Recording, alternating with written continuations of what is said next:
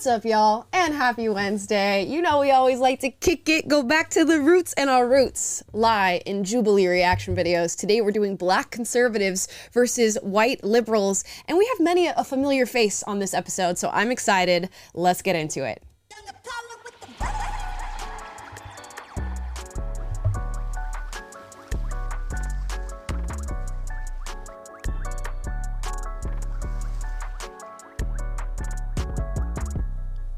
All right, we're back. Happy Wednesday, guys. We're through the middle of the week. Let me know what you're up to right now. What your week plans look like. We have Taylor in Nashville.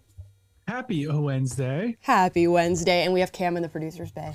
What's up, guys? Now, we're going to have an exciting show because we're going to get into a Jubilee middle ground. It's black conservatives versus white liberals. And I always love doing these and hearing what people have to say.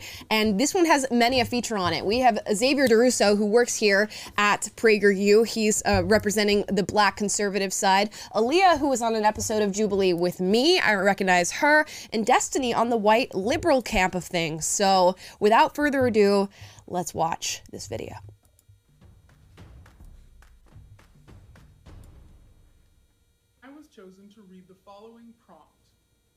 White Americans have way more advantages than black Americans. Okay. Am I walking forward on this one? Uh, I have to think about it. I mean, having way more advantages, I don't think so. I think we have different types of advantages in today's time, so I don't know that I would walk forward on this one. I think the argument's going to be made that because of, you know, the history of slavery and Jim Crow, uh, white people may carry on sort of generational privileges and advantages that black Americans don't have access to, and in some in some form that is correct. But with how much time has passed and how we've really evened out on on the equality side of things, I don't know that I would walk forward and say that white Americans have way more uh, advantages than black Americans. They might also get into like socioeconomic status and things like that. I'll, I'll reserve judgment. I would hold back just because I can't, you know, endorse the the way more message just yet. Either of you walking forward for this one? Yeah the the word way in particular makes it a tough sell to be able to say like you could say yeah there are those residual sort of privilege from carryover of the history of racism in the country and whatnot but i think anything that is left over wouldn't qualify as way more and even if you were to argue that there is a lot left over or some left over it'd be offset by the privileges you get through affirmative action and things like that. So mm. I, I would not agree on this one. Fair enough. Cam yeah. Oh, oh, that's Taylor. I would just uh, tend to agree. Yeah, I think that there could be some residual, but um, in general, I think most of the active discrimination of the past is is gone. Yeah, agreed. So we're we're all holding back on this one. Let's see who walks forward. I think I'm a rarity here. One black conservative. It would seem so. Do white Americans have more advantages because they're white, or do just white Americans have advantages because of historic factors? Great question. Um, I think they're saying the video volume is low. You might need to crank it I think that the answer in YouTube. Is you're white in the past, and that's how that. it kind of carries over to today. You know, even in times of the United States history where black people tried to build wealth, you, you know, with uh, the Tulsa riots and everything, yes. where, yeah, they, that this wealth has been destroyed. And something that's upsetting to me is when conservatives talk about how that's, we can't blame the past for what's happening in the present. That is true to some extent. But then the next breath, they'll talk about how important it is to have dual parent households, how important it, has, it is to have a strong family, to have responsibility mm-hmm. passed on from parent to child. And we've seen in the past that because of racial issues, that process has been severely disrupted. The funny thing is, is that agreeing with. It's so funny that I don't, because of racial issues, that process has been. I don't know that I would argue that because of racial issues, that's why, you know, black kids aren't growing up in two parent households and, you know, they're not being read to as children and that the culture is not particularly stable in comparison to to white culture. And we do have evidence to suggest that that would, you know, that racial tension is not uh, giving way to those sorts of outcomes. During the Jim Crow era in America, when Black people were actively being discriminated against, we were living in, you know. Uh, these two parent nuclear households. So, even in times where you could argue that legislatively we were trying to hold back black people, we were managing to, you know, build families and businesses and all these different things. Uh, and, and Tom Sowell writes about that pretty extensively in Discrimination Disparities, his book. I recommend uh, everybody look into that. And then you see uh, a, a Democrat era just ushered into the United States of America, and suddenly, like, the nuclear family is no longer together. Now, I would make the argument, and you could make the argument, that the you know blue running of this country was actually trying to fuel racial tension. Uh, Lyndon B. Johnson has some very famous quotes, uh, or not famous enough, I should say, about how he feels about black America and how he wanted to just like put a band-aid on the issues of, of black Americans and make them feel like he was on their side just to sort of quell their unrest so that they would stop fighting for civil rights. And black people were advocating for like nuclear families, businesses, wanting to be fully integrated into society, wanting to be fully equal. And we saw leftist policies be ushered in that just like put a band-aid on the things that they were talking about and actually made things far far worse. And I'm sure we're going to get into discussions about welfare, so I won't go down that rabbit hole just yet because I, I I'm sure somebody's going to bring it up. all these things is when I did my research when I was younger, which arrived me to my standpoint of being a conservative because I believed it was racist, Democrat, liberal ideologies and policies dating all the way back to the 1800s, all the way up to the 1960s, and then you, the purported big switch. But I think it was more so when Democrats decided to be a bit more cloak and dagger about their true opinions of black people and be more uh, secretive and more, oh, we want to help you by you know doing these things and seeing them as Doing what inferior. things? Uh, affirmative action, welfare, all sorts So of wait, things that welfare, eventually so- ruin our There it is. culture and place us where we are now. So God. but, giving- but, but I want I want I want to get back to the history That's so funny. He's wearing a Hunter Biden 2024 of it hat. because we're talking Well, I just about want to make sure we're clear. Giving them money hurt them, right? Is that what you're and, uh, saying? Well, yes, giving them because if your father's out of the home, that's when we give you the money. If you're living yeah, in this so, housing, so then give them the money while the dad's housing in, rent free, Well, then give them the money while the the money. dad's in if the home. You, if, you're, if you're working So this amount of them the- hours and getting less than this amount of You're dollars, throwing- you're getting money you're from the throwing the government. baby- yes, it is you're throwing the baby out with the it is- bathwater. I don't even know what that means in this scenario because yes, You- okay, you're okay, you want to talk about throwing babies out with the me break this bathwater? down Margaret saying Ah, okay, we're getting we're getting all over the place. It's getting aggressive, and he's getting aggressive quickly. um, I do remember this this guy, uh, the the black guy from previous Jubilee episodes, and he is very uh, passionate, shall we say, about his his topics. Uh, it seems like Alec, I think is his name, is also very passionate about what he has to say. Let's talk about what they were getting into an argument about welfare, and uh, I believe his name is Chandler was saying you're giving welfare to people who don't have fathers in the home and specifically seeking out those people. And just to give that a little bit of more context, what the government would do at the time that this social welfare system was instituted was they would actually they would actually send welfare agents to the households to check whether or not there was an able-bodied man in the household. That could have been a boyfriend, could have been a husband, whatever. If there was a man who was capable of working in the household, they were getting no money and, and no financial assistance. So it actually incentivized women to not have men around and men to not be around. Uh, and of course, this breaks up the nuclear family and creates an incentivization system to have broken homes. So that's exactly what was happening. Now, Alex's response is okay, then just give money to people who also have the, the father in, in the household. And there there's a, multitude of different ways we could look at that. Okay, I there are countries outside of the United States of America that do have welfare systems set in place that do incentivize having nuclear families. I don't inherently see anything quite wrong with that. I do think there if you're going to create a system like that, it has to uphold some sort of standard of working towards not being on welfare anymore. And it has to be a, a standard that, that works. Can I give you the policy prescription for that? No, I cannot. But I do think if your country is going to have welfare, you should incentivize giving that welfare to nuclear families. Uh, and uh, I'm, I'm trying to think. I think Hungary is a country that does this pretty extensively. You guys can fact check me in the, the comments down below if I'm um, misnaming the, the country. But they do have social systems that uplift families. They help with daycare. They have like a grandmother allowance to, you know, keep grandmothers uh, around and with the family so that they have that elder influence. And nothing about that I, I think is inherently wrong if your government wants to support you in that way. It just has to be a system that allows for, for progress out of social assistance, I think. or wanted to exterminate the black race because she thought they were weeds. So yeah, we can literally talk about throwing the baby out with the bathwater. That's what Margaret Sanger, that's what Democrat policies wanted to do to my people. So that's Let's- why I feel so strongly about it because it is these policies that date back centuries that were built off of the death and poverty of my people. Let's take a breath. So, I'm breathing. Okay. Yeah, I I kind of agree. Let's let's all collectively take a breath for a moment. It's okay. We're just having a discussion. Like nothing said in this discussion is going to change the course of the world. Like we're not going to stop, you know, being on the spinning rock that we're all on right now. We can take a breath uh, and, and get back to it. So a lot of babies aren't, but I Alright. am, Okay. sadly. I don't know what that means.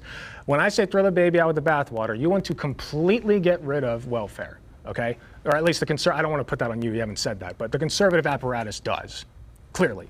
So giving money to a group of people does not hurt them. I mean, It sure, can't. you're talking about a lottery, It just hey, literally take can't. money. Oh. but there, are, there are strings Take money. attached to that money. Take all the there money. are strings attached Give them that money. millions. Make them all millionaires. I don't care. Giving money to black people does not hurt them. And that, ha- that has not that- happened. Oh, what a uh, what a what a simplistic view of, of something that that is so very wrong. I can understand the principle behind what he's saying, like actively just giving something some giving somebody something that they could use doesn't necessarily hurt that person. But it can when it is coupled with an incentive structure that forces them down a wrong path in life, right? If I give somebody money on the condition that they stay a single mother, that money can in fact hurt that person. It might not be the physical money itself, it is the idea behind the money that reinforces the negative path that that person is on. So, yes, if you turn around and just give people a bunch of money to do something that is not inherently beneficial for our society, it does in fact hurt them. And if they're going to look at the state of the black community and complain about the fact that fathers are not in the homes and that we have a broken down culture and kids are not supported, if you trace that back to where it may have started or at least been catalyzed, it would be with giving people money. So to make the argument that like giving somebody money doesn't hurt them is just way too simplistic. And I think deep down he knows that too, and is just uh, actively choosing to, uh, let's say, morph the reality there.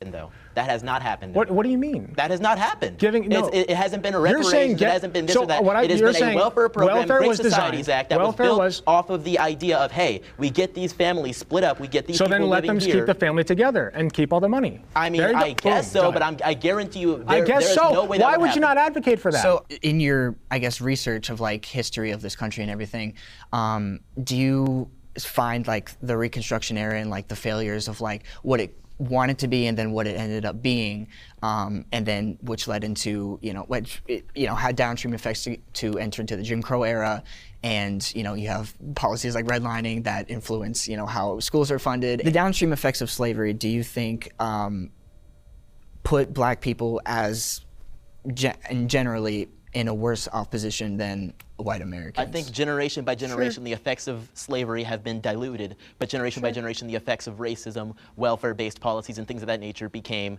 even more great. So in the 1880s or so, when we had our first black members of Congress, which were indeed Republicans, I think that was a great start for things. But obviously, we had terrible things that happened, like the Tulsa massacre, uh, among you know black people being chased out of their homes by the KKK. Sure. All funded by the Democrat Party, all supported by the Democrat Okay, Party. well, I, I mean, I need to stop you there. Uh, can you attribute not to the party but to the ideology? Because I think when you think, regardless of what, whatever the party switch was, traditionally conservative values did not like.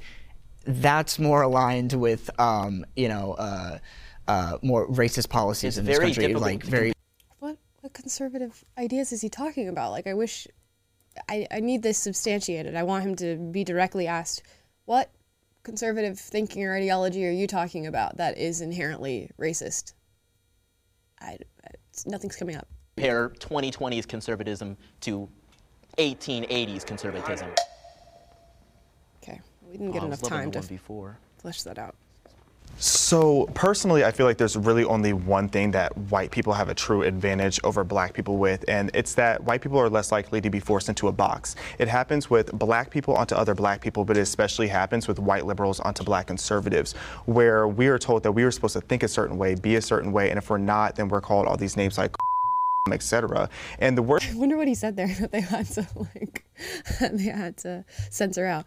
Shout out to Xavier, by the way. First of all, is bootlicker because I hate when a white liberal tells me as a black man that I'm a bootlicker. Because then I ask, whose boot am I licking? Because you're telling me as a white person that me as a black person that I'm licking your boot because I don't think in this box that you want me to frame my mentality in. That to me is real racism, and that's what we need to stop allowing to happen to us because black people are so quick now to not branch out and to have new ways of thinking or to go into careers like agriculture and these other career paths that black people don't typically get into, it's not because of racism stopping them from getting in there. It's because we're told for so long that you have to follow this path and you have to think a certain way. I think America is a great place for a black person. I think I'm an American. Anything that's available to you is available to me and mine. I've per- I mean, Renee is absolutely right. I mean, it's probably the best place you could be a, a black person. It's never been ISIS all the time. It's never been a greater time to be me a you know half black female in America because you get just like opportunities uh, thrown thrown at your feet just by virtue of being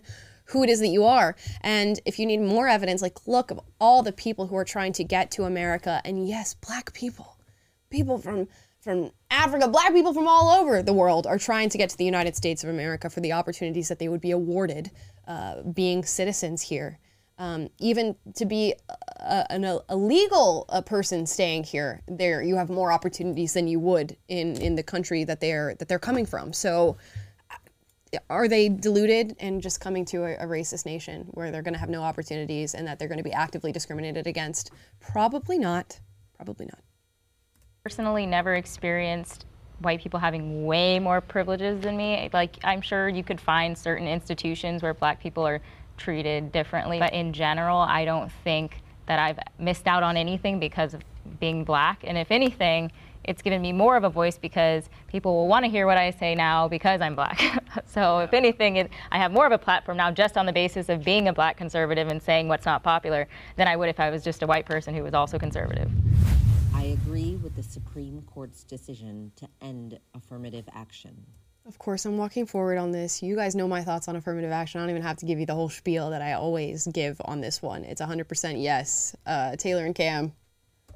100% yes. I'm with you. I'm going to ask the audience here in a poll too, guys. 100% yeah, obviously. I yeah. Think it causes more racism than it solves. Yes, it does. I think I'm not going to start. Someone else can start. Sorry. I think I think affirmative action has served its purpose. I think that it was necessary for a particular time, and I think that every black person knows how to get into college. Every black, I mean, you can pull out the, the names, the Oprah, the oh, President Obama. You can pull out the the head of Time Warner was black man. Forbes was black man. We know what to do now. We don't need affirmative action anymore. And to me, affirmative action is offensive sometimes, especially nowadays, because um, I have six children and uh, two boys, four girls.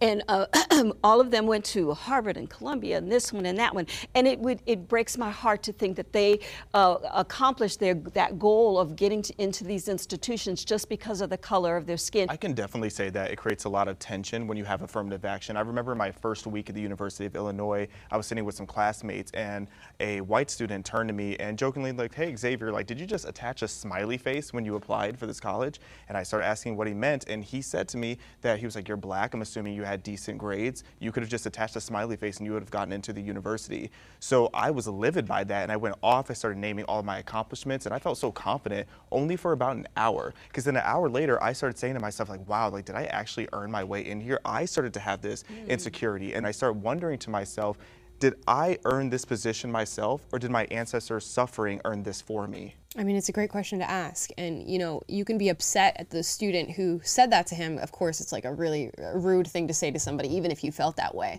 But the system that is affirmative action reinforces the idea that people are not getting uh, what it is they, they deserve and that the people who are getting those positions don't deserve them. And I, I would feel this way personally too, going around and, you know, sometimes I see people of color and I'm like, well, I know this company does affirmative action hiring and diversity hiring, and it always like it just makes you think. It's like a little nagging voice, like, huh, I wonder, I wonder if that's you know something that was at, at play here, because that is what it gives way to when you say we are going to hire people based on quotas and wanting to have, you know, a diverse looking staff. So it's only natural to have that question in your brain? Is it natural to go up to somebody and say, "Did you just put a smiley face on your application?" No, but you know the thought behind it is not the most wrong thing in the world to be thinking.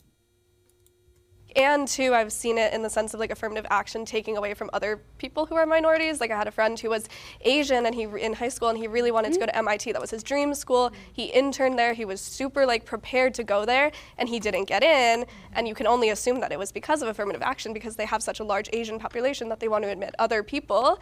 Um, yeah, I was going to actually argue that it's more racist nowadays because it excludes so many Asian Americans from getting into universities right. who do deserve a spot and they can't get in because of affirmative affirmative action, which, again, like you were saying, was necessary at the time. Yeah. But now it's like anybody, if you have the skills to do it and you're in America, you can you can get in.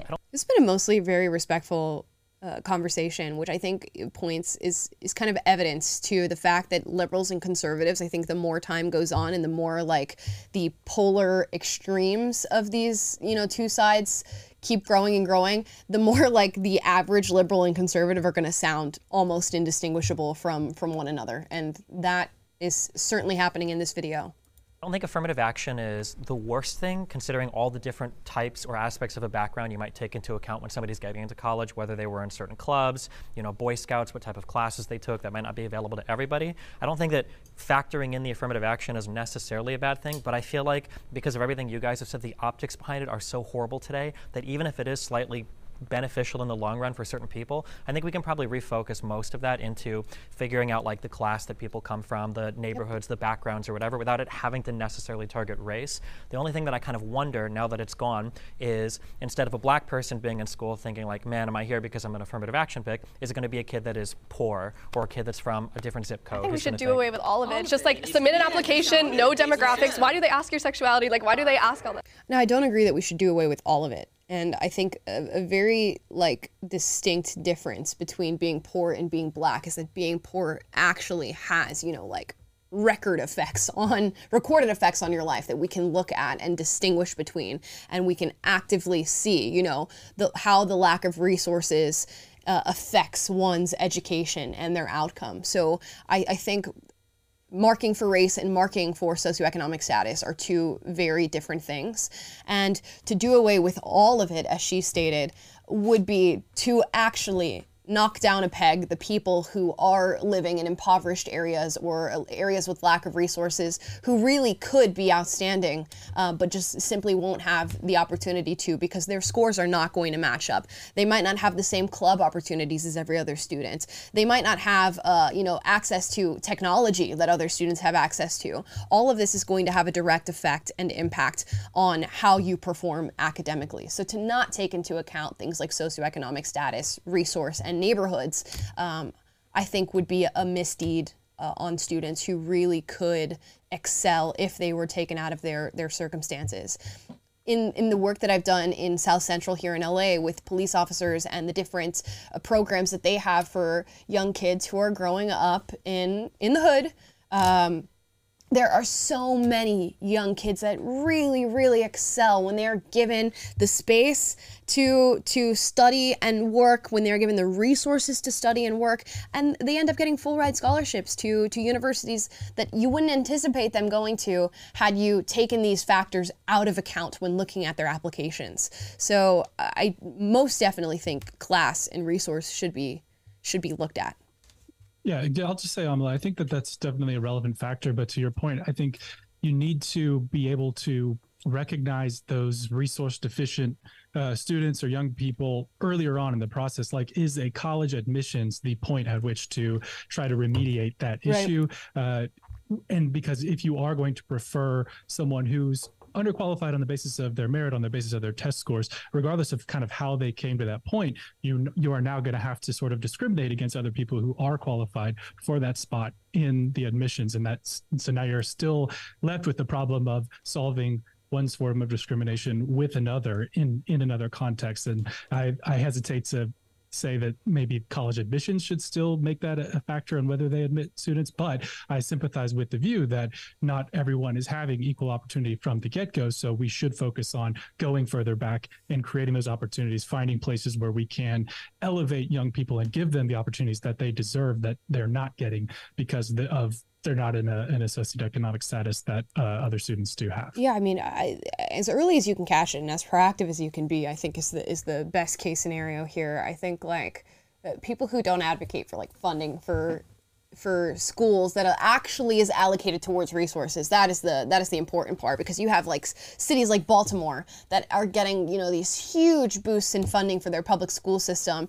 uh, like I, I can't even give you the direct number, but lots of money per student, and it's just going nowhere, and it's not changing the the educational outcomes. So I, I don't know. I think you have to catch these educational problems as early as as possible. But I would not mind a, a college taking into account resources.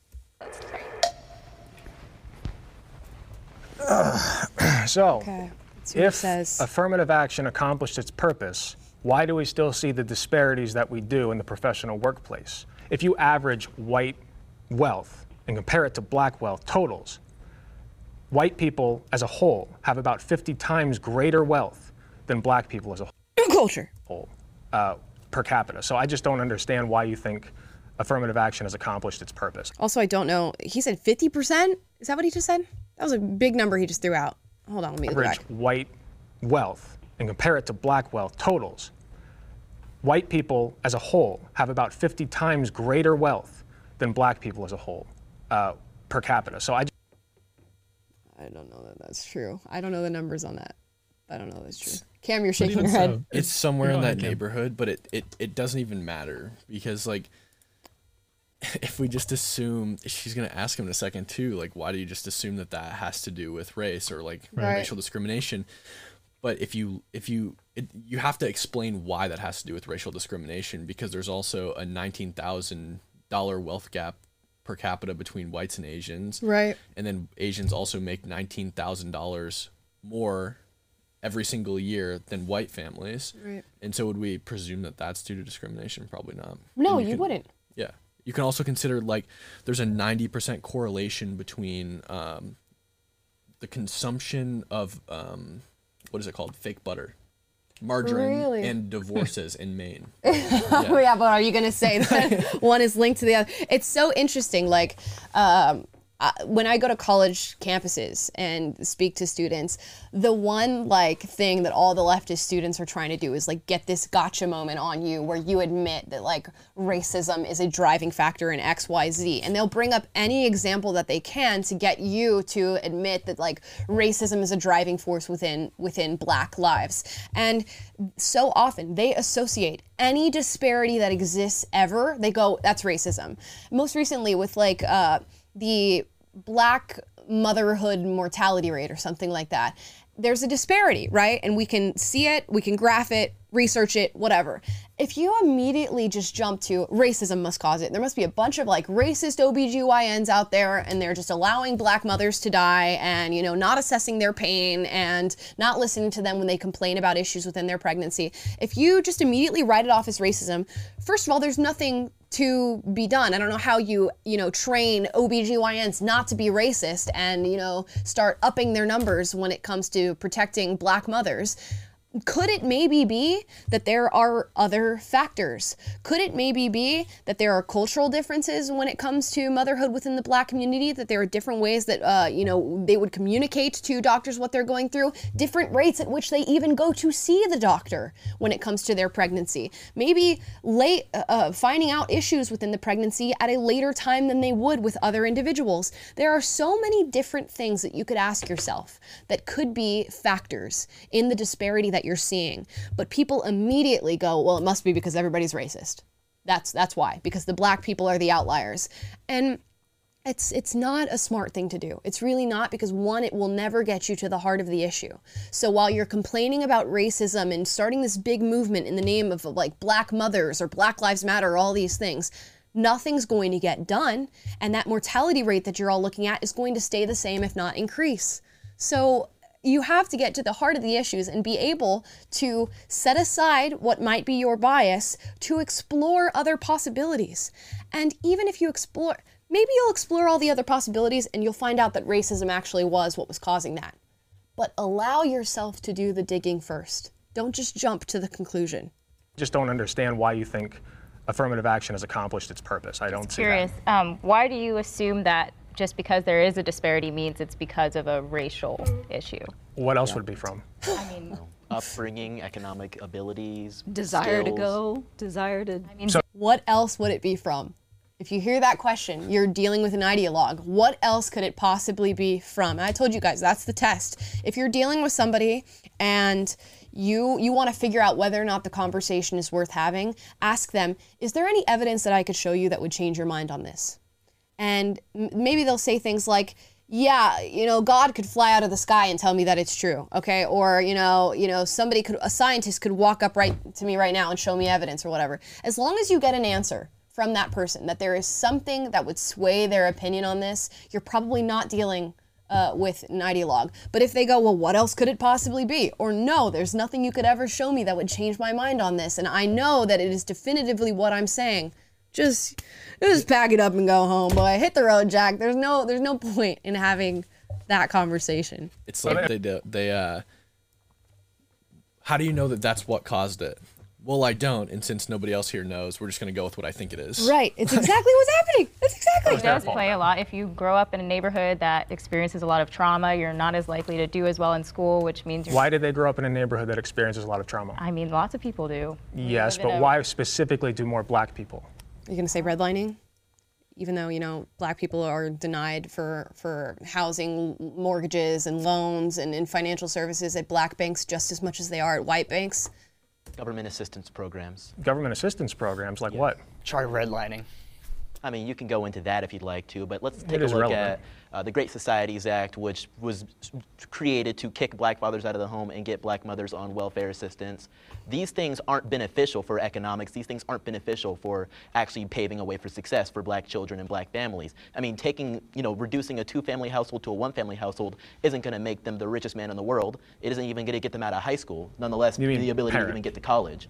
You mean yeah, two-parent. The, the child, yes, but a two-parent household Yeah. in comparison to a one-parent household, that child is not going to be nearly as successful. That child is more disposed to being sent into prison by doing crimes or not doing very well in school. So how are they even And supposed to million get other that, things. you know, that wealth eh, disparity shrunk if they aren't even able to get out of the community that is causing these problems for them? Something I think that this conversation illustrates is that like affirmative action is literally the very end of the line of a lot of different parts of a person's life.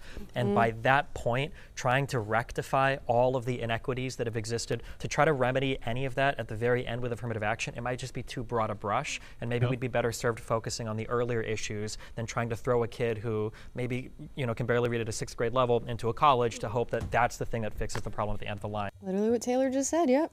I think affirmative action wasn't really supposed to like send kids to Harvard that weren't prepared to go to Harvard. I think that's but it is quite a myth. In fact, I think those that have the qualities to get to Harvard were before affirmative action were could just completely overlooked. You know. he's he's wrong. he's just wrong. It's just like I I get that how people feel about these things, but you cannot like lead with how you feel about something as it being true, right? You cannot lead with the fact that you think what people are saying is a myth because it makes you feel negative, you know? You can't go that doesn't make me feel good when you say that, so it must be a myth, which is like what's happening here. There in California in the 90s, California was, you know, doing this whole affirmative action thing, you know, putting black kids in colleges that they weren't uh, really ready for, Berkeley in particular. In the 90s, California decided we're going to get rid of affirmative action, which is shocking for the state of California to be the one to make that decision. But they made that decision. They said, we're going to get rid of it. We're not going to take race into account anymore. And what happened was African American students who were being placed in institutions uh, of higher learning that were not well matched with their academic standing, it started to level back out again. And instead of going to Berkeley, they were going to like UC San Diego. And guess what? The graduation rates went up. They were no longer on like probationary periods in their in their academic uh, semesters because they were paired with a college that matched where they were standing academically. It does not help somebody to just like throw them into Yale when they're not ready to go to Yale. It'll look good on your little like college brochures that you put out for for getting other students to apply, but it's not going to help with outcomes. And that's not to say that every, you know, black person who gets into Harvard or Yale because of affirmative action is not going to make it. I'm sure many have gotten their opportunity and they soared in that school. It's just to say we should take into account that maybe giving people an artificial boost based on their race is not going to lead to most of them having that outcome. You know, uh, Clarence Thomas is like the perfect example. Um, you know, regardless of what you uh, think about him, um, he was able to get to Harvard because of affirmative action. Because you know, it was it focused on um, finding people that were you know, again like just overlooked for those. But things Could Clarence Thomas have gotten into Harvard without affirmative action? We'll never know. Well, we're never gonna ever ever get to explore that. And guess what? He never gets to know. So he's robbed for the rest of his life of ever knowing whether or not he could have gotten to Harvard on his own accord. And now he's forever known as the affirmative action baby who got into to Harvard. It sucks. it ended up changing. It, it morphed into something else. So what started out as a good program of, of, of giving all black people or people um, with a lesser chance or lesser opportunity, it started out as that, and then it morphed. It and I'm not sure who morphed it, but it morphed into okay. So now we have to have one black, one Hispanic, one this, one that. That's and not how that works. Uh, it- but hey, talk to the corporations, talk to the people who hire, talk to the board members who say we need to have a woman on the board, we need to have a black on the board, we need to have a, a Latina, a Latinx, whatever on, on the board. So, so it morphed from from helping us into now, Tokenization. yes. So you have to have one of this, one of that, and- diversity hire. Well, when you start with a country where people only hire you if you're white, that's necessary. And I know that you said that it started good and then ended whatever. And I don't think that affirmative action was perfect by any measure, but we still see really, really bad inequality. So if you're going to get rid of affirmative action, what's the replacement? meritocracy. Oh, she answered it. Perfect. meritocracy. That that is what you you you switch it with, and it can be a meritocracy that takes into account lack of resource and you know socioeconomic status. It could very well be exactly that, um, but for some reason we're just like covering our eyes to the fact that we could do exactly that. You do not fix past discrimination with present discrimination. This is, you know, like point blank, hook, line, sinker. You don't do that. Is people need to There's no meritocracy in Yes, this there country. You look at Elon Musk, he's destroying Twitter. There's no meritocracy. That's ridiculous. Well, Like, what a non sequitur. I don't know, like, what? There's no meritocracy in this country. Look at Elon Musk. He's destroyed Twitter. what? I don't understand. The bacon in my breakfast I ordered yesterday was undercooked. There's no meritocracy in this like, what? That's, that's literally what he's thing I doing. want to bounce back to is it's not a myth that there are like minorities that are being put into colleges that they're not ready for. If you look at a lot of these top universities, including Harvard, Yale, et cetera, you're going to see a lot of minorities on academic probation because they are being placed in universities that they are not ready for. They are not cut out for that just yet. And it even just makes sense if you look at how much they have to achieve in order to get there. Asian students on average have to score 450 points higher than a black student in order to get in the same university. So if you think of the universities that have courses, et cetera, that, that grade on a curve, you can only have so many people with an A, so many people with a B, et cetera. So that means that the bottom percentile is going to fail. Who is most likely, just based on logic, going to be the ones failing? It's going to be the people who didn't have the credentials to get there in the first place. And then I have to bounce back to I want to I want to get I want to get you on that point because I would posit that the people who are least likely to have good outcomes in an academic setting are those who have to work two jobs, are those who have to drive there from home because they can't afford a dorm, are those who have to go into crippling financial debt. These are the and, and have other stresses in their life. They can't afford a doctor, they can't afford a dentist, they can't afford anything. I had to do so that too, though. those are the That's people. not just black people. It's not just. but it's If we're overwhelmingly straight numbers, there are more white people in poverty than black people. And I also, I, I, I, I hope somebody would actually look into like, ask college students like how many jobs they're working and, and compare that to how they're doing academically. I have a feeling just on like principle alone that somebody who's choosing to like work two jobs would actually excel academically and do quite well because they are a hard worker outside of their uh, their academics and the academics is what's going to take them out of the situation of not working, you know, of, of working two jobs. So I don't know. All the stories that I've heard of like kids who like go to school and are working super hard outside of school and are like doing two, three jobs or whatever, they're like hustlers and actually doing quite well academically. Um, you could argue that they're going through a much more stressful, traumatic experience in their their academics than uh, you know somebody who's on you know cakewalking and doesn't have to work. But I, do, I don't know that I believe that they're not doing as well as the other students. If you look at the wrong numbers, but if The you raw- I actually don't know, what are the understand what you're talking numbers? about. No, no the number issue is is poverty wrong. in general, though. I don't think it's like who's in poverty. It's like poverty sucks. It Maybe we shouldn't make college who's in it. free, and maybe we wouldn't have If you have a affirmative action program- wouldn't be that necessary. Bernie. it'll get even more ghetto. If you have a program that says you are under, if you are under a certain income level, this is how we'll help you. That will overwhelmingly help black people at a far greater percentage than it will help white people. doesn't mean doesn't mean racism. Just because it's going to help, you know, a certain color of people more than the other doesn't mean racism. Trump supports Black Lives. Oh, goodness. Trump supports Black lives. I just don't know what it means to support Black lives. This is the thing. I don't know if I can walk forward or not walk forward on this. Do I think, like, do I think Donald Trump cares about one color of people more than the other? No. Uh, but do I think he like specifically supports Black lives? I don't know that I would say that. I don't think he's like going and discriminating towards which lives he supports. I'll guess I walk forward out of like neutrality on the statement. I don't know. Yeah, it's a strange question. It seems very 2020 as well. Like, why are we even going here? But I guess you got to open up the can of Trump and black people. So here we go. Right. I'm like, I don't think that I can't think of anything that he's explicitly done to hurt Black lives. So I guess I'll, I'll walk forward and say that he supports them.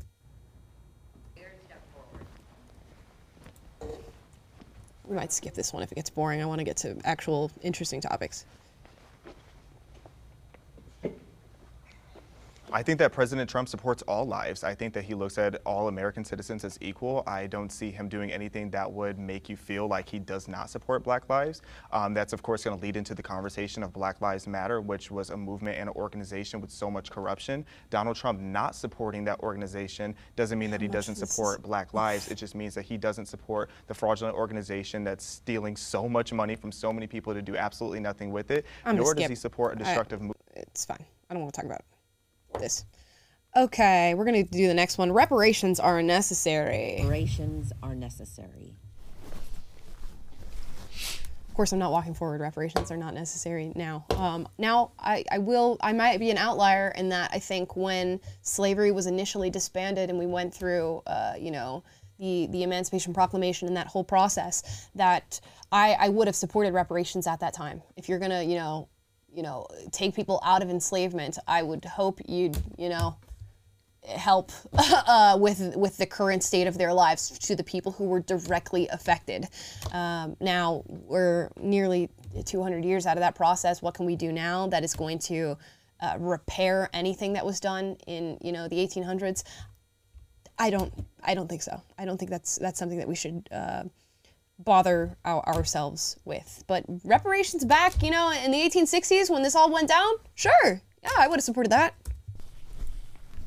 When we talk about reparations, I think that doing reparations in the way that a lot of people think of it, where we just give it to black people, I'm not an expert on this, but I think it would be more income based, and that in itself, like I said earlier, uh, would uh, disproportionately benefit black people because if you recognize that they are disproportionately uh, affected, uh, by a systemic injustice, then doing it on like a class level would uplift proportionally more black people than white people I or any other race. Yeah, I think like the wonder what um, he's advocating for mostly like black GIs that were left out of like the New Deal, for instance. Um, that to be able to come back and um, as a white American, as a white veteran, to get um, a home loan and then build that generational wealth.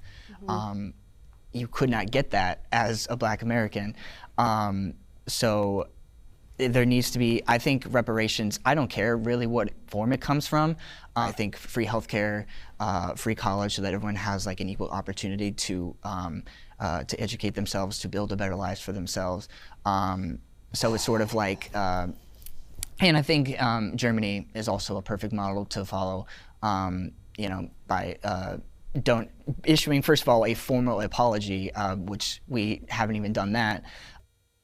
Huh? A formal apology? I, I can't i don't know if this is serious. Like i don't know. Like who who has who needs a formal apology for slavery? Like please raise your hands in the chat down below. I don't i don't know who needs that and what that does uh, for anybody and the fact that he doesn't care like what form the reparations come in is a little concerning, right? You should care exactly what form your your the reparations that you're advocating for comes in because it directly affects people. It directly affects our society. um, but also just like um, donating to like different uh, funds and you know just I think a more equitable society striving for that is uh, reparations in and of itself. I have no problems with reparations if they had happened initially during the like slavery or the civil rights movement or any of that. But to try and do that now logistically just doesn't really make any sense and like where would this money come from? Like we're in so much debt as a nation. Would i get this money? I'm biracial or triracial like do mixed people get it? And like do irish people get reparations when they were indentured servants? I think for reparations if you can find specific instances of somebody being like actually deprived of something um, whether specific instances of like the 40 acres and a meal uh, promise or whether you can find specific entrance uh, uh, cases of like Chinese people building railroads or Irish people or whatever, people being Mm-hmm. deprived of things, that's okay. But otherwise, yeah, it's a logistical nightmare. Eh, There's no possible way that we'd be able to do it well. Yeah, yeah, Amer- and like who deserves their specific instance? Like who, which tragedy deserves to, you know, be like dug through and like we're gonna go through what the census for all the different years that the government has committed an atrocity. Our government has failed the people on many more occasions than just slavery, guys, and that's the same for every country that has ever existed. So, where do we decide, you know, like what traumatic experience is traumatic enough to dictate us looking through your your ancestors to give you reparations. You know, if if if that's what we're going to do, then I think probably everybody who exists right now has some sort of claim in their ancestral history to reparations from one country or another. Like humans have gone through suffering at the hands of, of governments and institutions for all of human existence. So who who makes that call? And I think there's a reason that uh, America is the only country having this discussion, and like the West is the only like region having this discussion because we're the only ones who are even remotely concerned with like making good on bad things that we've done in the past. America's unique because we have bent over backwards for decades now, putting minorities in a position of privilege. I feel like we have done so much to give back to the communities that were obviously wronged. And I agree with both of you. Like, had this happened a long time ago, I would understand it. If we had specific incidences that we could trace where people were just completely screwed over, I would respect it. But right now, I don't deserve a payment for something my great, great, great, great grandparents went through. And I don't think that white people are responsible for paying that to me either. I know we Oh, our computer went out. But also, it's just like it does reinforce this sort of attitude, I think, uh, within like black culture at large that like you're just constantly owed something. So when is that rectified? Like, at what point have you been paid enough or given enough affirmative action or, you know, met your diversity quota here, there, and that, that and the other, or had your black owned business featured on this and that? At what point do you go, okay, we're even now? You you never you never are even. In fact, like when you give in to these things, it just reinforces the idea that people are owed something. So it just becomes this never-ending cycle of asking for more and asking for more. That's why you'll hear like a thousand different ways that black people will say they deserve something based on their their previous oppression. And you know, if you feed into that, especially when the, the basis of the argument is illogical, it will never stop. You're just creating a culture surrounding blackness that says, by virtue of being black, you are owned, you are owed something by this country, and it's something that you may or may not ever ever be paid. When really, at this point in time, we should not be talking about paying anybody anything. you don't want to use the vir- word virtue signaling, but it's sort of like a bribe for a vote in a, in a way, at least in my opinion. In states like California, where they've been throwing around the idea of, oh, we want to pay out this much money to every black citizen in there, uh, in this state, it's like, oh, are, are you serious? Because this is kind of like a, a joke, in my opinion. I think that if you if we impose or yeah impose reparations now, I think it would rip America apart. I think that we're already separated enough as it is, and now you're going to have people walking around going, "You owe me money. You owe me." Dude, she's making a very, very great point there. You saw the affirmative action conversation, and how it played out in this setting, right? It was people going back and forth about what they deserve, what they didn't deserve, judging each other, telling stories of being judged. Now, imagine if that goes from like college applications and job opportunities to actual stipends of money in a time where economically we are not doing great whatsoever. Inflation is at an all time high. You know, every every average American in like our, our your low, lower income bracket, low middle income bracket is struggling a little bit. And there are many people living paycheck to paycheck. Now you are just going to, you know, inflate the economy even more by, you know, printing money to give to to black people in large amounts from many of the discussions that are being had in different states. How do you think that's going to affect racial tension and racial animosity in this country? I can I will venture to say it's not going to do good. Like it's not going to it's not going to build a sense of unity amongst the different races living in this country. but I'm not paying you any money. It would just really rip us apart. Giving somebody money doesn't mean anything if they don't know what to do with the money or how to handle the money. So if the primary issue in black culture or with black people is generational trauma, then maybe they need more therapy than they need money, honestly. Which conservatives are also against. Well, that's kind of my argument. Like, if there is like that, like generational trauma or whatever, like I think s- examples of like free healthcare, um, it, they could see a therapist and not be, you know, fall into debt. And I think the argument of like the logistical nightmares of it, I think if we want to pay for something in this country, we usually find a way ha- to do it, especially when it comes to the military. So, um, it, I mean, we pay for multi-billion dollar It's not jets the all the dollars, time. it's who's supposed to get them. Not to attack progressives, but that, that is like the most progressive idea in the world. Is like I can see the headlines like reparations voted on in Congress to be paid in the form of free therapy for people in the hood. That just sounds like the funniest thing in the world. But And I just want to like, is how many people in the hood do you think would go to therapy if they were given free therapy as their form of reparations? Just really put that out there. Um, they wouldn't. They wouldn't.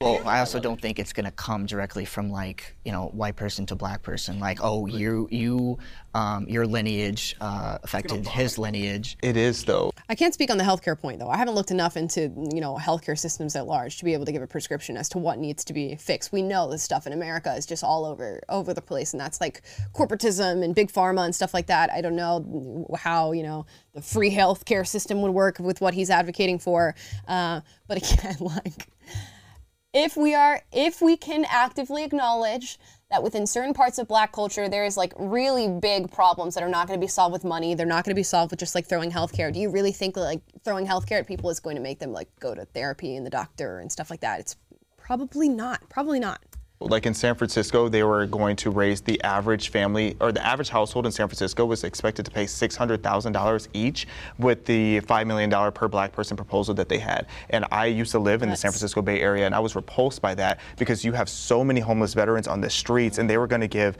black people a home for as little as $1 just for being black. Mind you, slavery wasn't even in California. So why that was going to be the case, like I don't understand, but it's extremely unrealistic to think that the average family in San Francisco can afford that. That's because Newsom wants to get reelected. Okay, but you don't really care about homeless veterans, right? That's- that's just you, a do, you don't support. idea. You don't know I feel like me. your, all your arguments are ad But, but, hominem. you, but you're Yeah. Literally every single one But ad You're here as a conservative.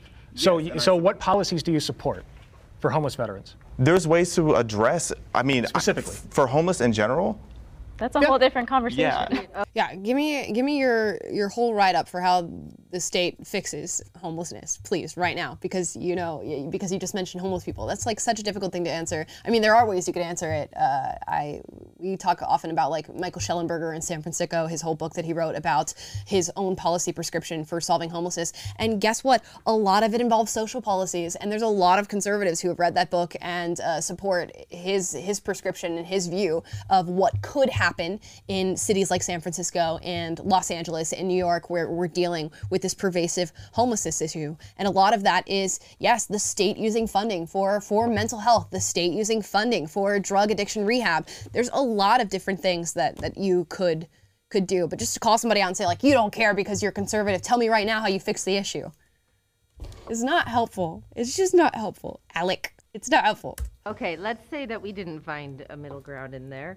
Yeah. All right. Um, but that's a great ending note. okay we have White liberals have a one more savior prompt i think white liberals have a savior complex not all of them some of them not all of them i think we all have a little bit of a savior complex in us somewhere i think and i think that it, maybe it's it's a it's a negative thing about humans but it's also a really beautiful thing about humans that like when you see somebody who you perceive to be struggling or a group of people that you perceive to be struggling your instinct is to to help.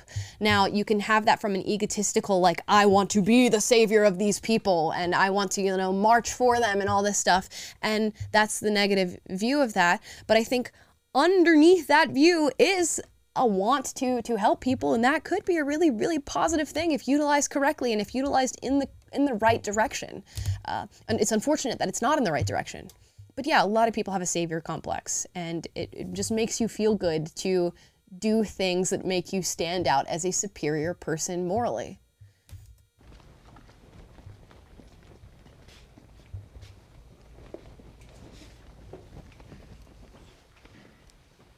Well, I gotta say, this Wow. is a shock. I never expected all four of you to just come forward and admit it, but you know what? I'm happy with these results. I just think it's uh, a lot of people, a lot of I guess uh, people, you know, of the left, whatever, um, can kind of fall into that trap of uh, thinking that you know black people as a monolith need to be saved as like as a whole. I have no shame about it. I have a savior complex as an older brother, and I will save you whether you like it or not. So that's just me. Well, it's definitely not because a I lot of us are really just exhausted of being viewed as our skin color. Because when you have this mindset that you need to save black people and we're just sitting here minding our own business and living our lives the way we want to, I don't know why it is that people feel this immense pressure to be so apologetic and just always trying to cater and coddle to black people when we sh- just want to be treated like everybody else. We're equal for a reason. I think especially recently with a lot of riot stuff that's gone on or protest stuff that's gone on, people on the left tend to infantilize a lot of different types of protesters, and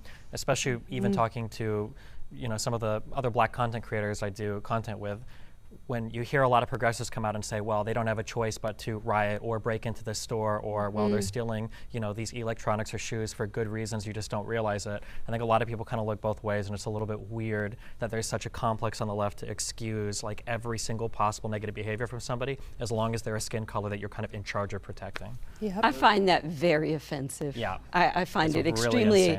I, I, it upsets me um, to hear that because um, we're just like you. We just have a, a different skin color, and to hear that you have to you have to help me is offensive to me. I can do my I can do it on my own. Well, we have to break down sometimes why these riots happen. You know, MLK once Oh, said that gosh. riots are the voice of the unheard.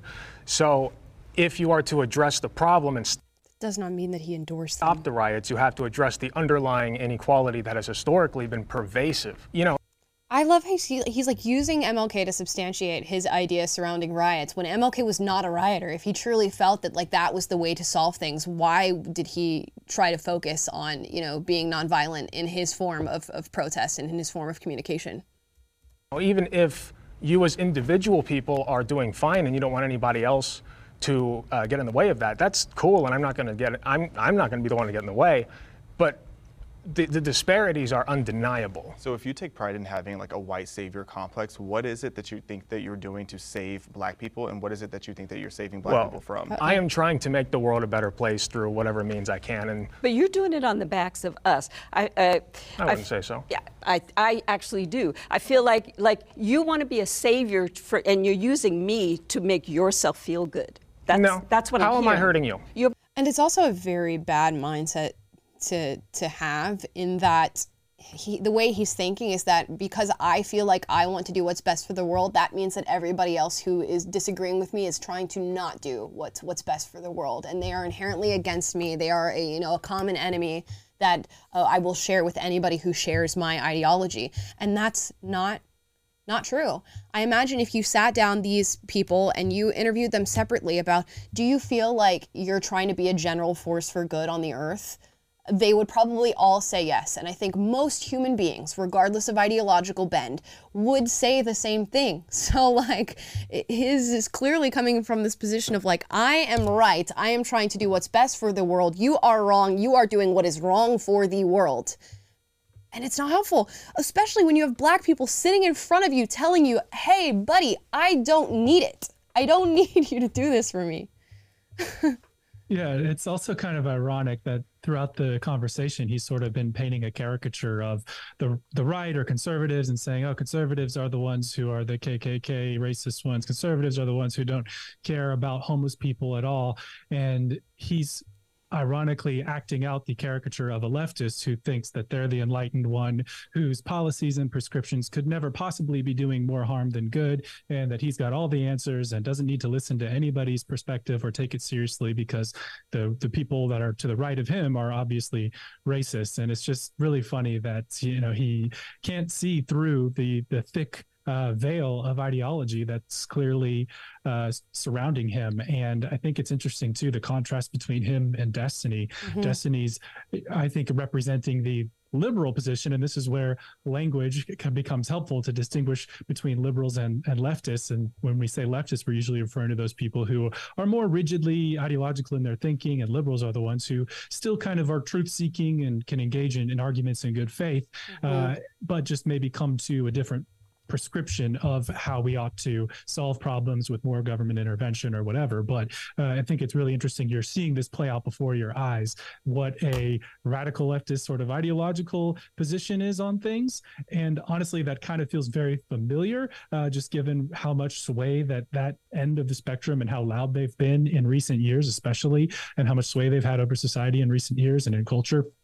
Um, and you're seeing the contrast between that and uh, the a more liberal who is willing to say, yeah, okay, maybe some of those policies weren't work, won't work. Maybe the reparations thing is too broad a brush, and affirmative action is too broad a brush. But I still am sympathetic to this view for reasons X, Y, and Z. And uh, as you stated at the beginning of this, like it's good that we're just having these conversations, and hopefully it won't feel so polarized as we sort of as the people who are more rigidly ideological, which ideology does exist on the right too, and, and that's certainly a thing that exists and is to be acknowledged. But as those people get pushed out of the frame and we can have more conversations that actually focus on substance of the issues, where we actually disagree, now we're actually getting somewhere. And uh, you know, as as this is coming to a close, I guess that's that's something that started stood out to me. Yeah, we're all going to sound super similar, even though we'll have different labels, which is why I, we, we need to move away from, from labels and lickety split because uh, it's it's it's harm it's harming us more than it's helping.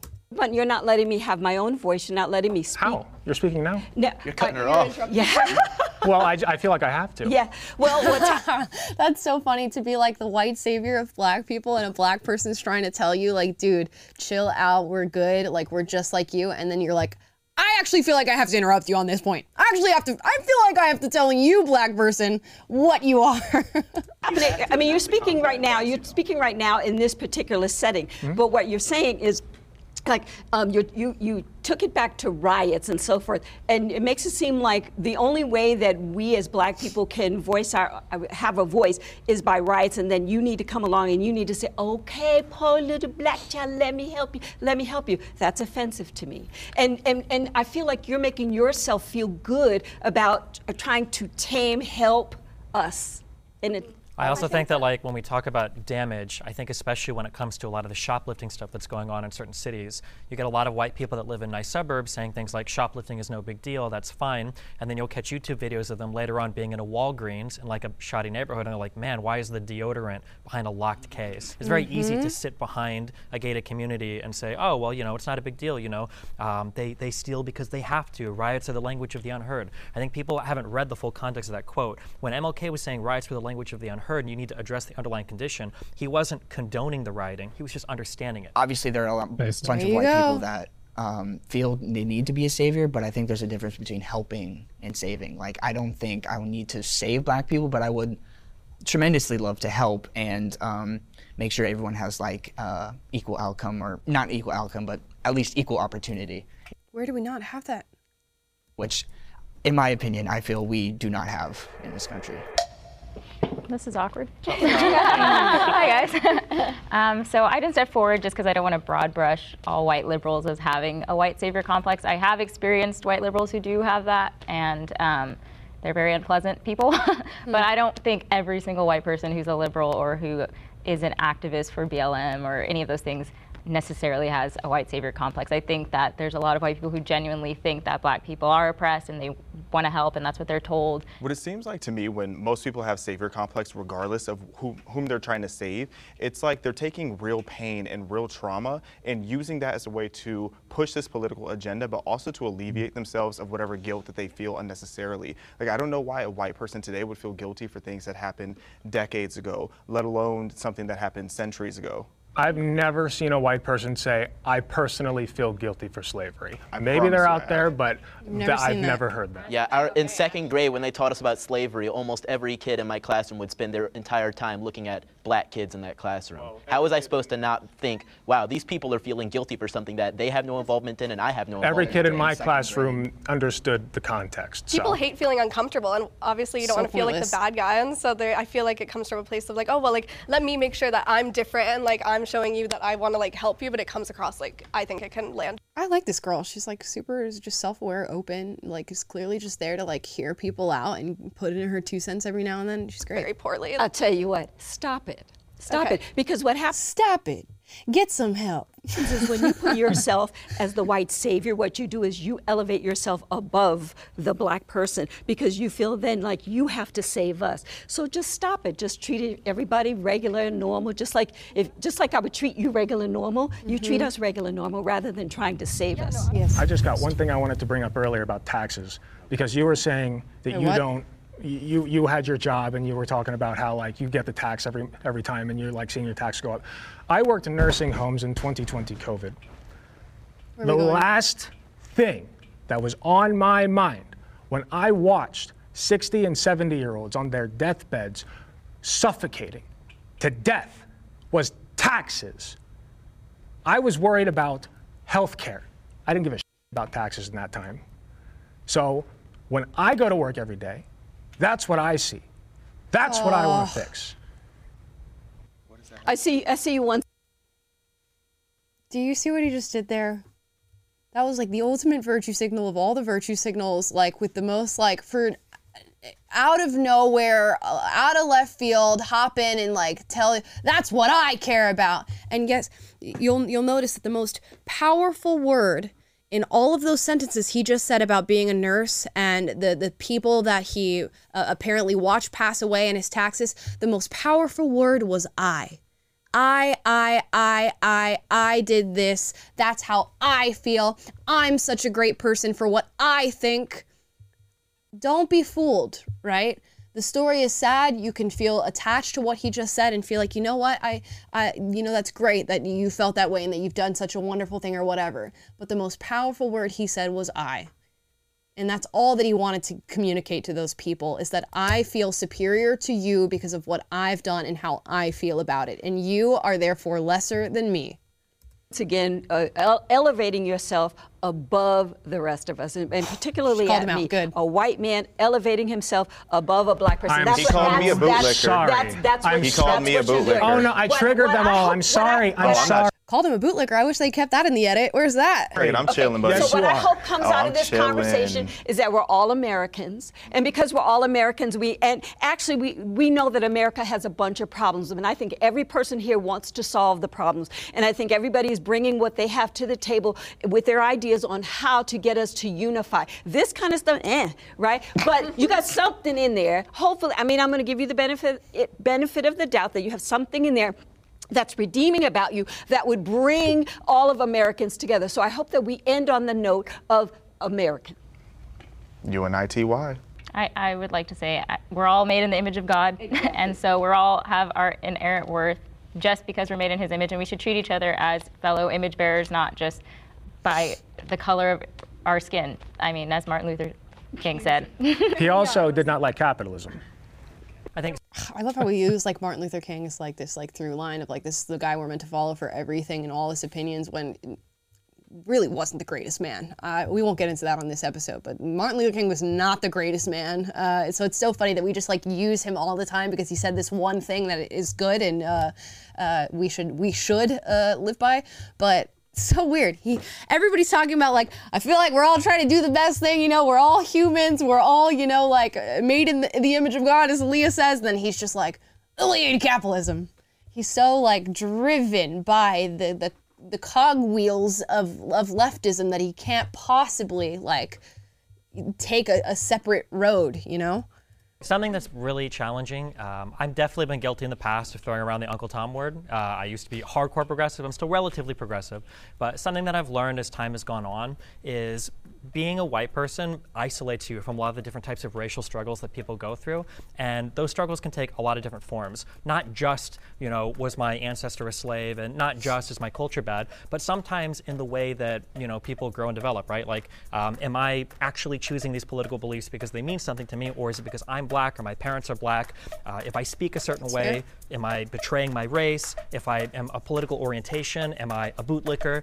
And I think that it's important when you're coming from a progressive point of view to understand that even though there are conservatives that are black people, it's you have to treat them as individuals and not just come at it with this like you're black, you're a conservative, therefore here's like six or seven different slurs that I can use against you, but they're approved because I happen to be on the progressive side. Perfect. Good way to end out the video. Good job to everybody, uh, except for Alec, but that's okay. Uh, it's okay. He will come around. Uh, there, there's still time. uh, for for that to change. And uh, there's my face from the trans versus conservative women. You guys can check that out if you haven't seen that. We also have a reaction to that episode on this channel. We're gonna get into super chats, ladies and gentlemen. I want to Yeah, hear I- from you. I'm actually glad Alec was on there, and I think uh, the Jubilee should be too, because Mhm. uh, one, it made for better television, and two, uh, it did represent. He does represent a fairly large swath of people in the Yeah. U.S. and with how they think. So, you know, that's that's what this is all about. yeah, it was a good juxtaposition. yeah, and I think it, it's it was uh, great to actually see once all those ideas get in the ring together. You know, they kind of expose themselves. So Yeah, it's anyways. interesting. I thought like normally on Jubilee videos, if you go into the comments to like read what people are saying, it's normally skewed negatively towards the conservatives. But Alec is getting a lot of flack. Says like kudos to the conservatives for keeping their cool with Alec. Alec is the perfect example of uh, the people that are a part of the problem. Thanks for having him on. I gotta give cred to Alec for his honesty. He truly holds the opinion. If you don't agree with me, you're racist. So there's like a lot of, wow. I'm I'm surprised. It's great.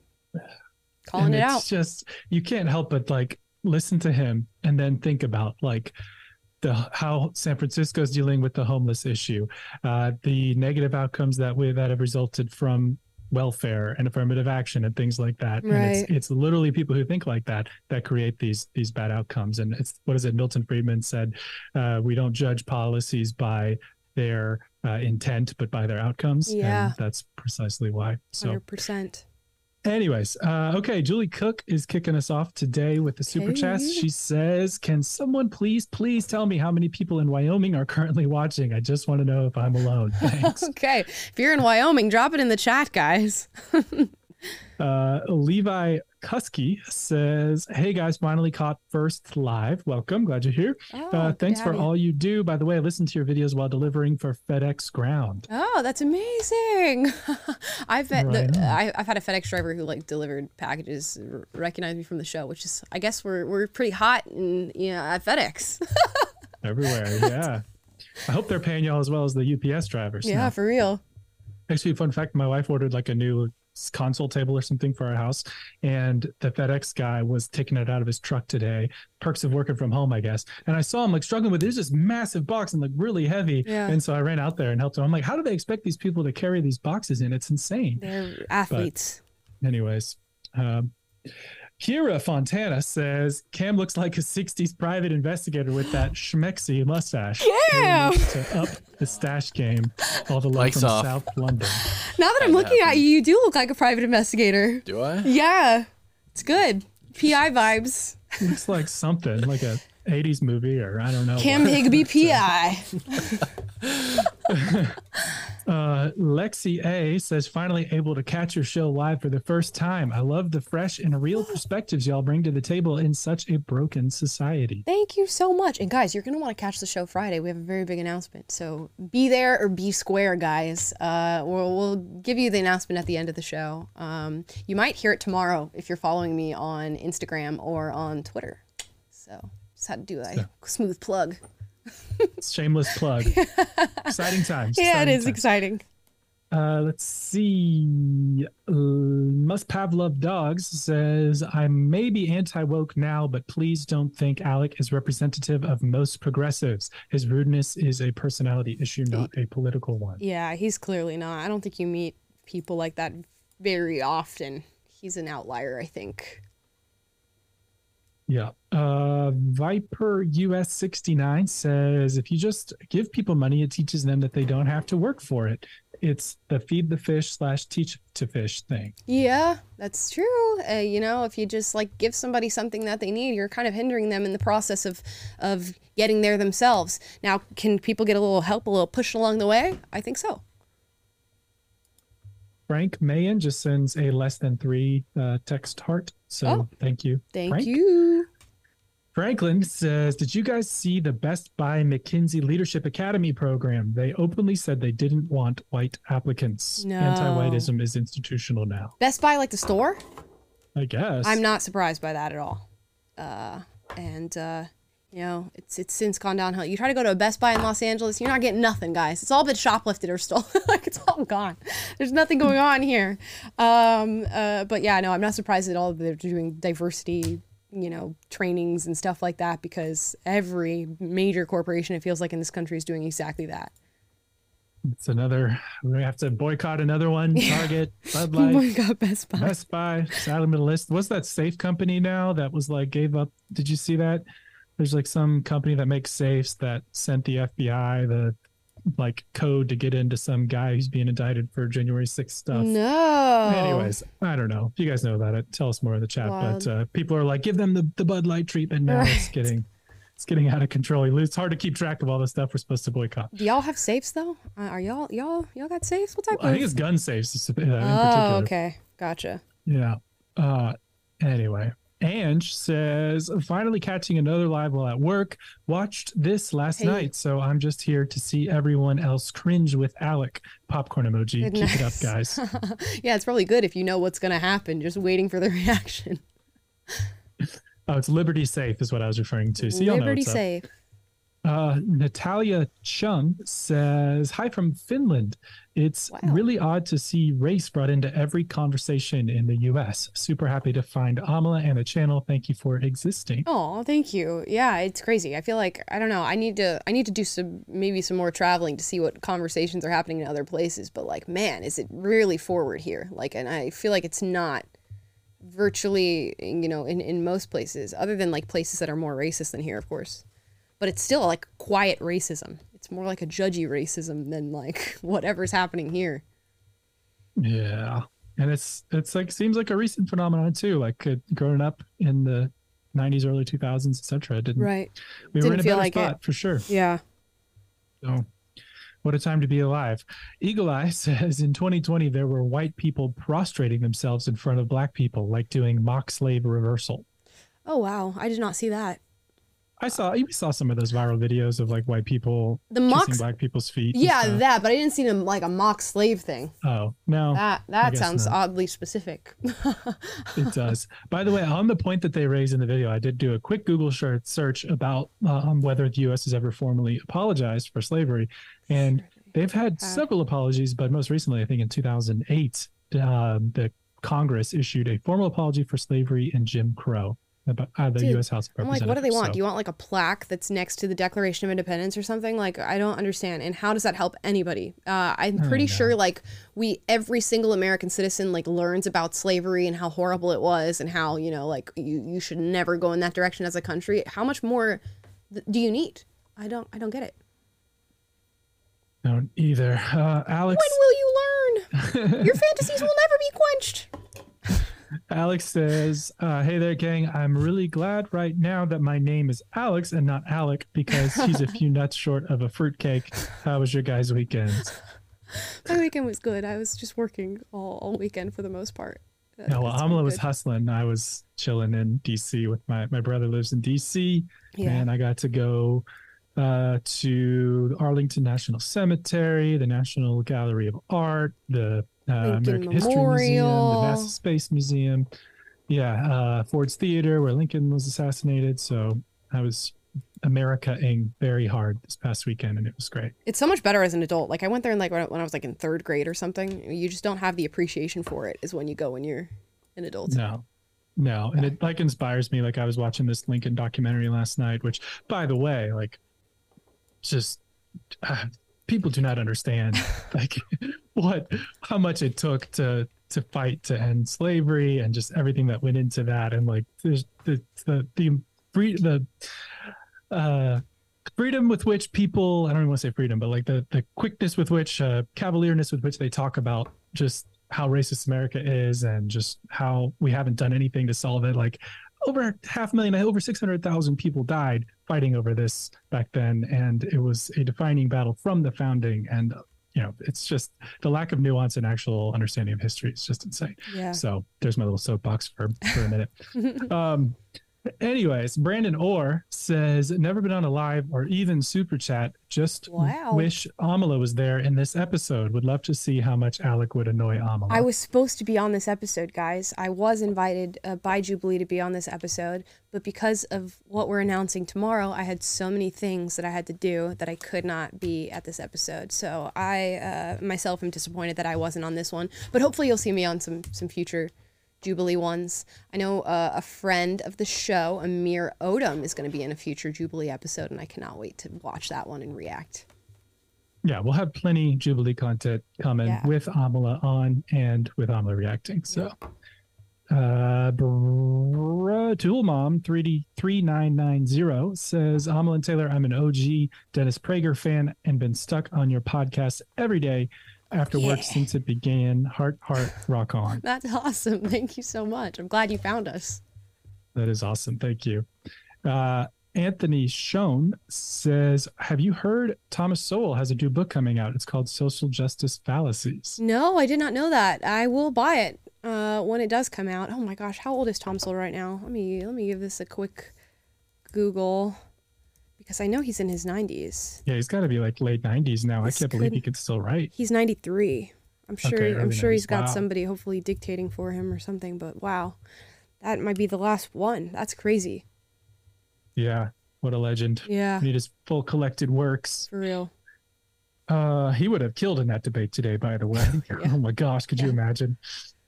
Uh, Angie, I think this might be our last one today, says, You guys got me feeling like Blue Steel from Zoolander. I can't turn left. Thank you for your content. I haven't seen Zoolander. Uh, you haven't seen Zoolander? Okay. Well, he's a runway model. Uh-huh. And he has the distinct disadvantage of not being able to turn left. Oh. as a runway model. so That's he makes funny. three rights. I Yeah. do need to watch that that movie at some point or another. I feel like Zoolander references come up all the time, and I'm completely it's all over my head. It's, iconic. The first one's iconic. Second one, not as good. Still Yeah. kind of fun, but I'll have to check it out. Uh, well, guys, that's our show for today. Like I said, we have a special announcement that's coming over the next couple of days. If you're following me on Instagram and Twitter, you will see it there first tomorrow. If you're following me here on YouTube, you'll hear it on Friday, and I'll give you, you know, more of of the details for that. Uh, but yeah, I'm excited to let you guys in on that, and that's where you will find out. So, thank you so much for watching. Leave your comments on how you feel about this Jubilee middle ground, black conservatives versus white liberals middle ground. Drop them down below. If you disagree with me, as always, let me know. We encourage healthy debates, so duke it out, but do so respectfully. Don't pull an Alec, okay, in the comments down below. Keep it classy, guys, and like, subscribe, click the notification bell to be notified every single day when we're live. That's Monday, Wednesday, Friday, 1 p.m. Pacific, 4 p.m. Eastern, and we post videos for you guys every single day. Tomorrow, we're talking about Ta'Kiya Young. And uh, that's a name that's now being circulated through, you know, BLM spaces and protests uh, because she was shot and killed by a police officer. So we're going to be breaking down that and talking about that tomorrow. So keep an eye out.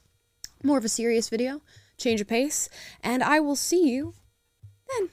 Bye, guys.